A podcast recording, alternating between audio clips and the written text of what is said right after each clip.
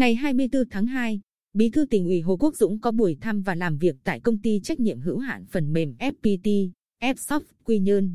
Cùng đi có Phó Chủ tịch Ủy ban Nhân dân tỉnh Lâm Hải Giang.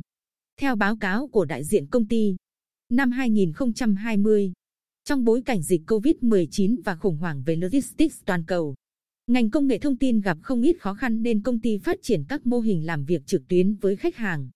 Hơn 20 năm qua, cùng với việc mở rộng phát triển các chi nhánh trong nước, công ty đã phát triển hệ thống với khoảng 30 chi nhánh tại nước ngoài nên khi COVID-19 xảy ra, công việc không bị gián đoạn.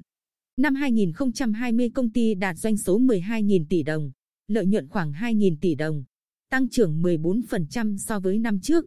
Quy Nhơn là nơi được xác định phát triển về kỹ thuật số AI. Năm 2019, Fsoft Quy Nhơn có khoảng 50 nhân viên thì năm nay đã gần 300 nhân viên. Mục tiêu trong 5 năm tới sẽ đạt trên 2.000 nhân viên. Tại buổi làm việc, đại diện lãnh đạo công ty đề xuất đồng hành và hỗ trợ tư vấn đề án chuyển đổi số cho tỉnh Bình Định giai đoạn 2021-2025 định hướng 2030.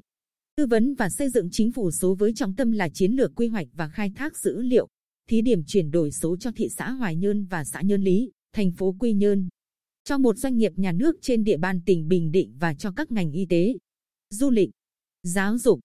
Đồng thời, công ty mong muốn tỉnh có chính sách ưu đãi về chỗ ở lâu dài, về thuế thu nhập cá nhân, các chế độ chính sách cho người lao động.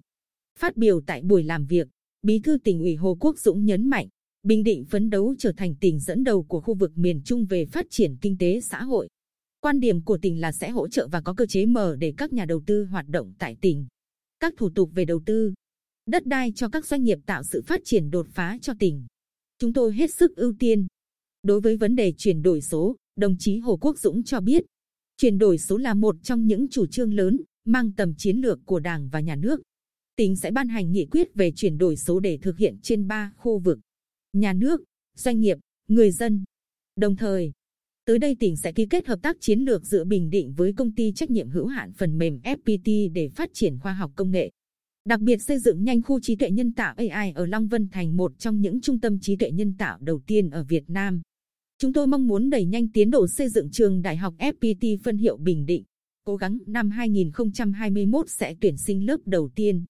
Đồng chí Hồ Quốc Dũng cũng kỳ vọng trường sẽ là nơi đào tạo nguồn nhân lực cho việc thực hiện phát triển công nghệ thông tin, trí tuệ nhân tạo cũng như chuyển đổi số của tỉnh Bình Định trong thời gian đến.